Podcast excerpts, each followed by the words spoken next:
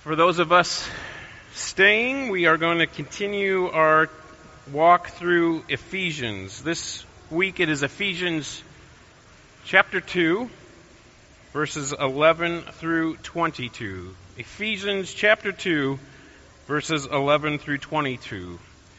As a sign of the authority of God's word over us, I would invite you to stand as you are able for the reading of God's word. Therefore, remember that at one time you Gentiles in the flesh, called the uncircumcision by what is called the circumcision, which is made in the flesh by hands, remember that you were at that time separated from Christ, alienated from the commonwealth of Israel, and strangers to the covenants of promise, having no hope and without God in the world. But now in Christ Jesus, who once you who once were far off have been brought near by the blood of Christ. For he himself is our peace, who has made us both one and has broken down in his flesh the dividing wall of hostility, by abolishing the law of commandments and ordinances, that he might create in himself one new man in place of the two, so making peace, and might reconcile us both to God in one body through the cross, thereby killing the hostility. And he came and preached peace to you who were far off and peace to those who were near. For through him we both have access in one spirit to the Father. So then you are no longer strangers and aliens, but you are fellow citizens with the saints and members of the household of God, built on the foundation of the apostles and prophets, Christ Jesus himself being the cornerstone in him, the whole structure being joined together grows into a holy temple in the Lord. In him, you also are being built together into a dwelling place for God by the Spirit. This is the Word of God. You may be seated. Good morning. Uh, my name is Scott. It's my privilege this morning to get to open up the Word together with you. Uh, excited to share what the Lord's been laying before me this week as I've been working on preparing this passage. The book in our Bible that we are going through, called Ephesians, as we have mentioned already, is actually a letter that was written by Paul to a town named Ephesus. But to get us thinking about what Paul has written in our passage today, I actually want to read a couple of lines from a different letter that Paul wrote to a different church.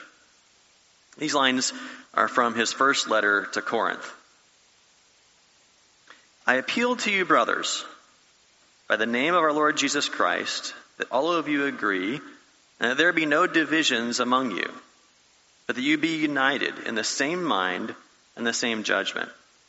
For it's been reported to me by Chloe's people that there is quarreling among you, my brothers. What I mean is that each one of you says, I follow Paul is it one of you says, I follow Paul, I follow Apollos, I follow Cephas, I follow Christ. Is Christ divided? Was Paul crucified for you? Or were you baptized in the name of Paul? As Paul writes to Corinth, he was very concerned with the danger of division in that church. There were people lining up behind different leaders. And we have no reason to believe that that's what was happening specifically in Ephesus. But Paul's concern over division in the church is what led him to write about the basis of Christian unity that we see in our passage today. Today, we live in a highly divided time. If I want to find or form a community around some extremely obscure thing that I'm excited about, I can do that. I can probably find it, and if it's not there, I can start it. And in some ways, that's incredibly good, right? I mean, I'm not saying that's a horrible thing. Um, it can be used to, to, to do wonderful things to connect you to people that have similar life experiences. But it can also be used to create division and destruction and it can be really bad. And Paul wants better for this church in Ephesus. And so in our passage, he lays out the foundation for Christian unity. this passage calls us to rejoice in the reconciliation that you have in Christ that produces Christian unity. It breaks up into three pretty clean sections, and that'll organize the way I walk through the passage this morning. The first two verses, uh, or three verses, cover alienation. 14 to 18 cover reconciliation, and then 19 through 22 cover the implications of being reconciled. Let me pause real quick before I get into that first section and pray. God, I need you. I need you to speak through me. I need you to communicate what you want us to hear this morning.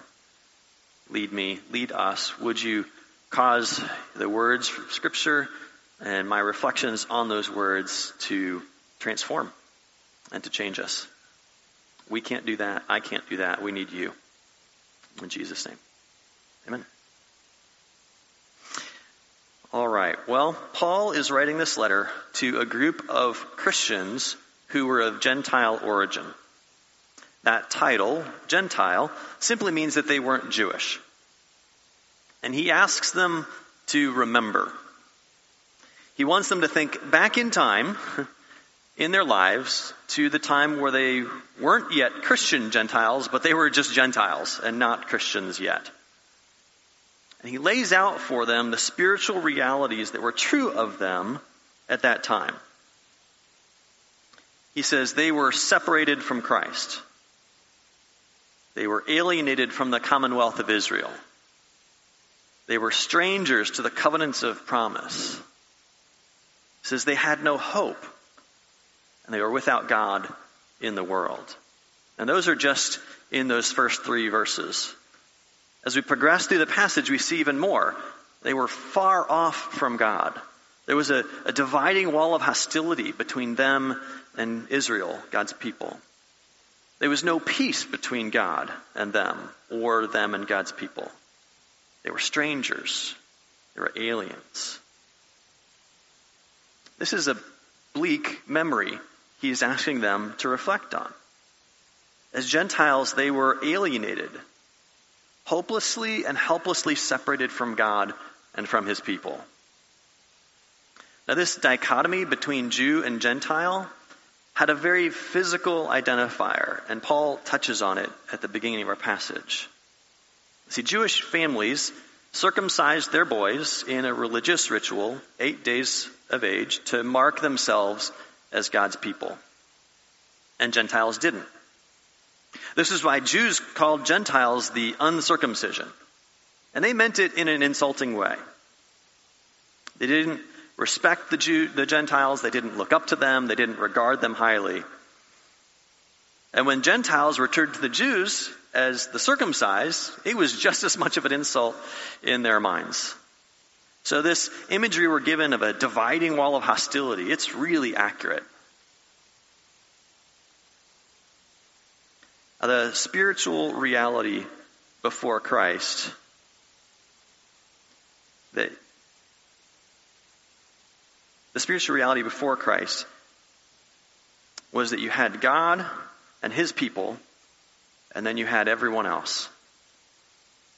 Uh, yes, there were ways for, for Gentiles to be adopted into Israel, and we've highlighted some of those stories before. But the normal state of things was separation alienation, and division. Now, two things I, I want to say before I move on. First is that this description of where Gentiles were at uh, before they came to Christ is also true about us. Some of the phrases that Paul might use aren't maybe the common ways that we would say it today, but it is all accurate for any of us who came to Christ from anything but a religiously Orthodox Jewish background.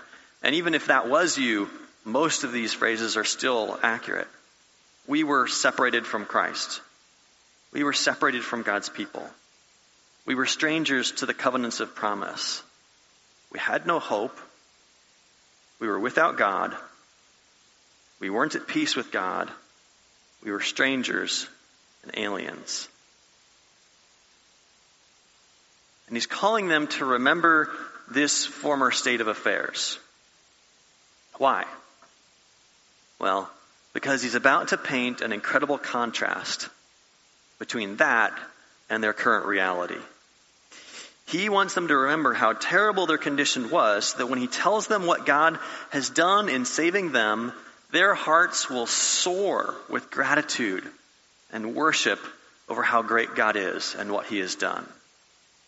That's the reason that he wants them to remember. And so I want to invite you to remember who you were before God rescued you. Be reminded of the theological realities that I've just gone over. But also remember how your sin got lived out. The brokenness and the hurt and the pain that it caused in you and those around you. Now, I'm not asking you to remember this to cause you to wallow. It's all a setup for where we're going.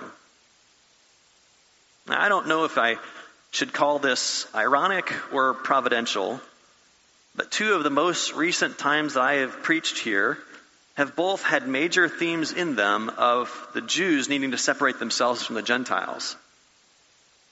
Ezra chapter 4 that I preached on covered why the returned exiles had to reject the help that was offered by the local inhabitants of the land in the process of rebuilding the temple. And then when I preached in Ezra chapter 9, it was focused on Ezra confronting the Israelites for intermarrying those same peoples. So I'm really glad that I get this passage because after setting up that huge separation between Jews and Gentiles, this passage presents the solution at what actually brings them together, and that's reconciliation. And that's highlighted in the middle section of our passage. Now, last Sunday, Pat pointed out the huge turning point in chapter 2, verses 1 through 10, where Paul wrote, But God. And we have, we have that same kind of but God moment in our passage today in verse 13. But now, in Christ Jesus, you who were once far off have been brought near by the blood of Christ. This is our turning point. Remember how bad things were, but now everything has changed. The solution that God brought came through the blood of Christ. What Paul is saying to the church in Ephesus, and frankly to us, is that through his sacrifice on the cross, you who were once far off from God, separated because of your sin and your rebellion, have been brought near. You've been reconciled to God. You're no longer aliens and strangers, but he has made the two groups who were at odds, and he brought them together and united them into one body in him. Now, reconciliation I've said it a couple times. I need to make sure we're all clear on what that means. Reconciliation means bringing formerly hostile parties into a state of harmony. This is why Paul says that Jesus would reconcile us both to God in one body through the cross. So the very act of reconciling us both to God inevitably brings us into one body with each other. And Paul tells us that Jesus has broken down in his flesh the dividing wall of hostility. How has that happened? Well, verse 15 tells us how that was done. It said it was by abolishing the law of commandments expressed in ordinances. That wall was broken down literally by changing the rules. When you think of the Old Testament commandments, you can think of them in three general categories. There were laws about morality. There were laws that are considered ceremonial laws. Uh, these are things related to how to stay ritually pure or clean, how to eat, how to celebrate festivals, things like that. And finally, there were civil laws that governed judicial and legal matters over Israel, punishments and things for breaking laws. Uh, Jesus doesn't abolish that moral law. Scripture tells us that he fulfills it because we couldn't. But because those laws are based upon God's moral character, they don't just disappear. But that middle one that I mentioned, the ceremonial law, those are the laws that would have kept every Gentile perpetually unclean. And those have been abolished. And the removal of that ceremonial law is really what tore down that dividing wall of hostility. That ongoing ritual uncleanness would have kept any seriously minded Jewish person from ever being relationally close to a Gentile. They couldn't share a meal with them. Lots of them wouldn't even enter their home. That barrier has been removed. It simply isn't an issue within the body of Christ. So that wall is torn down. It's destroyed. In verse 17, we see that Jesus came and he brought peace with God to the Gentiles who had been far off. But it also says that he brought peace to the Jews who, though they were near, were still not at peace. It's important for us to recognize that though those Jews that were comparatively near and had many advantages through things like having the law and having the temple, they still needed Jesus. They needed Jesus to come and bring peace to them, just like the Gentiles did. See, if I bring two different people into alignment with me, they will inherently be brought into alignment with each other. That's what's happened in Christ. Vastly different people have been brought together into alignment with Christ, and that inherently, definitionally, brings them into alignment with each other. Earlier, I asked you to remember what was true of you before you knew Christ. But God has saved you from that. Now I want you to recognize what God has saved you to. He has brought you near. He has made you his own dear child. I hope that as you've been hearing this, it's drawing your heart to joyful gratitude and love towards God for his amazing grace. Worship him for all that he has done. Rejoice that you have gone from far off to near. You have gone from death to life, from darkness to light. I hope you have the same reaction that I think the, the church in Ephesus would have had of being like, oh, wow. This is what was true, and now this is what is true. Oh, God, you're incredible.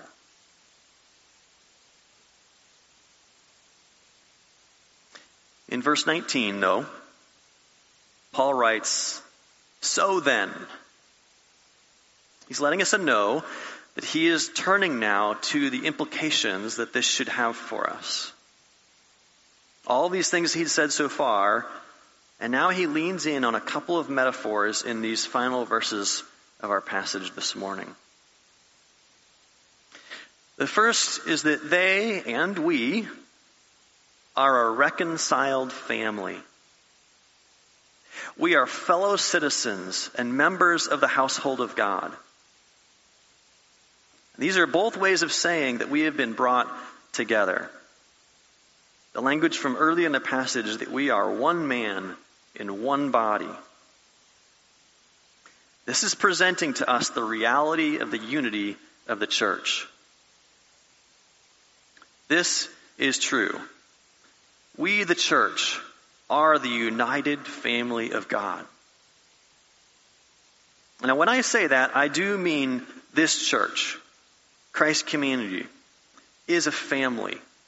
We are brothers and sisters with God as our Father.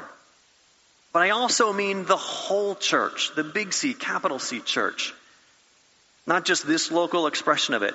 We, the church, we are the family of God. We're family with the believers across town. We're family with believers across our country. And we're family with believers across the world. We have been united into one global family. You and I and everyone in the world carries a whole lot of different things that identify us, identities, if you will. Our age, our gender, our occupation, our political stances, our life stage, our race, our marital status, where we're from, our cultural background. The list could go on and on.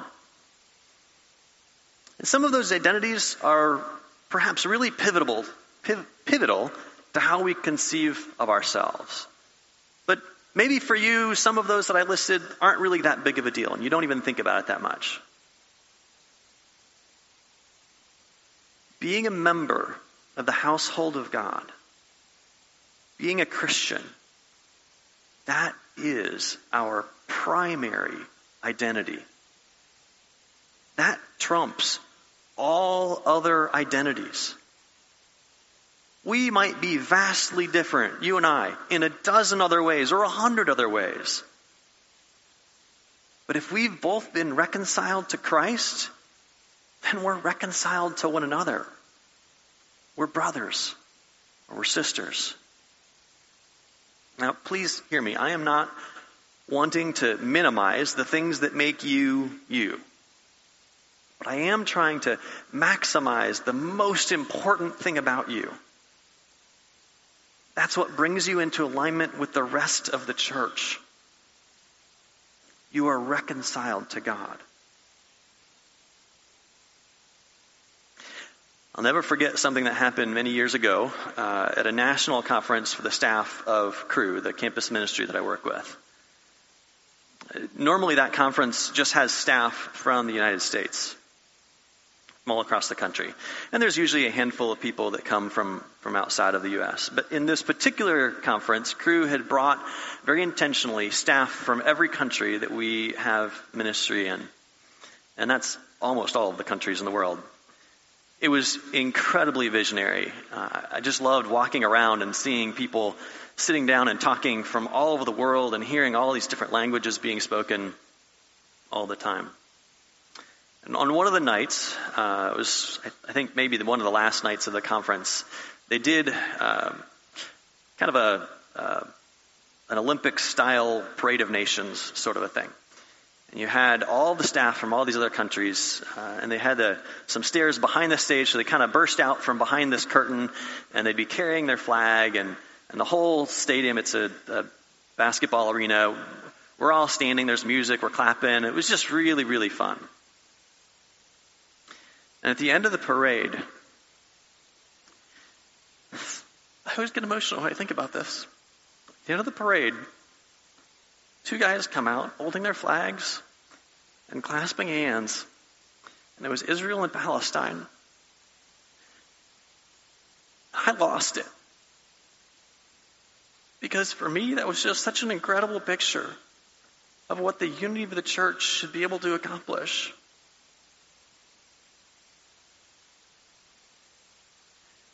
That Israeli believer and that Palestinian believer are brothers. They're both chosen. They're both holy and blameless. They're both predestined for adoption. They're redeemed. They're forgiven. They both have hope in Christ. They're both saved and sealed with that same Holy Spirit. That's all from Ephesians chapter 1. But that list goes on and on. And that is true of every genuine believer with every other genuine believer, regardless of their nationality, their race, their gender, their theological camp, their favorite ice cream flavor, or any other category that you could come up with. Those two men, all the world would say, should hate one another. Their ancestors have been at each other's throat for as long as any of us can remember, and their countrymen are still there at it. But they're reconciled. Our foundation for peace within the church is that though we were once enemies of God, we were brought near to Him. And if two people are both brought to that same spot, then they're undeniably brought near to each other. So our capacity to live at peace within the church doesn't depend on agreeing with everybody about everything or with our identities being the same in these other areas because our core identities have been brought into alignment. In the 1700s, the famous evangelists, George Whitefield and John Wesley, had very strong theological disagreements.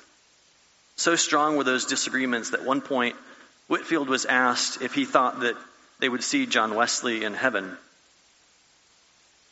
And Whitefield's response was something very close to this. He said, No, I don't think we'll see him in heaven. He will be so close to the throne of God, and we will be so far away that we won't be able to see him. I love that Whitefield exhibited such grace and love, even though he had disagreements theologically with this brother in Christ. I'm not saying that theology isn't important and that we can't, but, but we can disagree about things and still be brothers and sisters in Christ. We can disagree about things that aren't central to our faith and still be united in Christ. Now, I want you to remember that Paul is writing to Gentile believers. And those Gentile believers are entering into a broader church that started out pretty much all Jewish. And Paul is stressing this one family connection because it would have been really easy for them to see the differences between them and their Jewish brothers and think of themselves as outsiders, as being different, not belonging. But that's not true. They were treasured brothers and sisters in Christ. And I want to say this to you, Christ Community Church, especially if you're new here. And we have a lot of you who are still relatively new here. You are family. You are treasured and loved. You are valued. And we are so glad that you are here. You belong.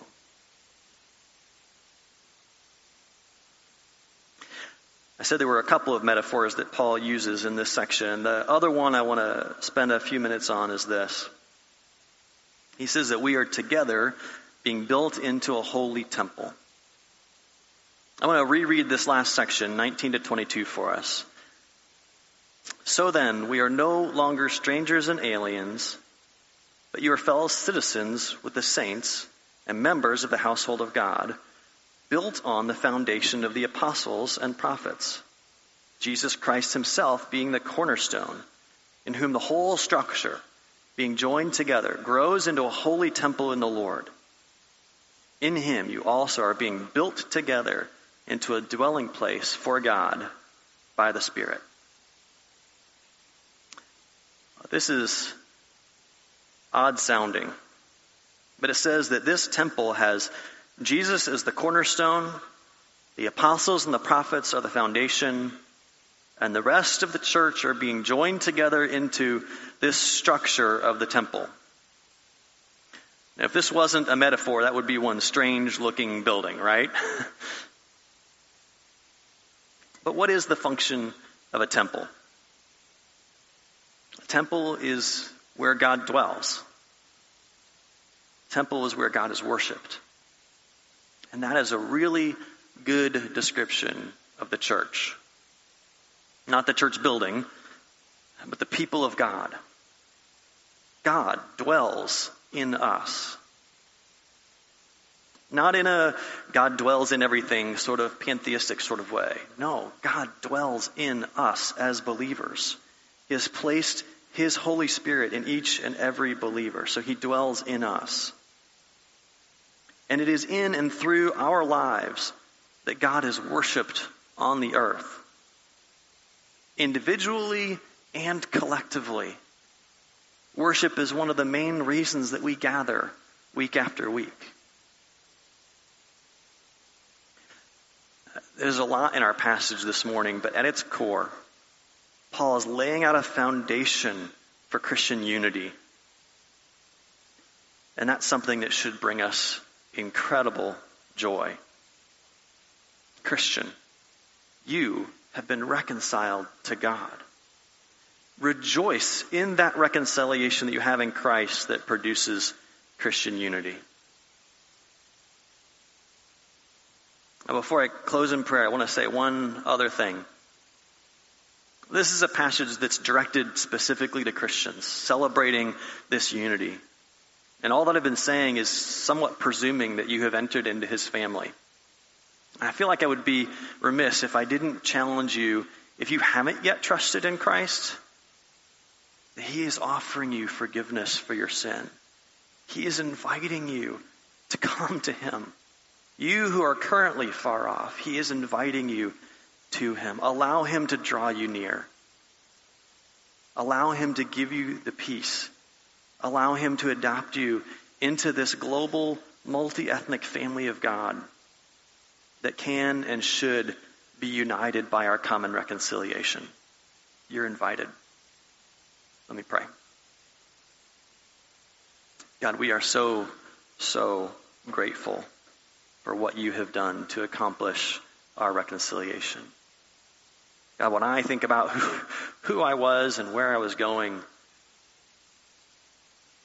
it amazes me what you have done for me.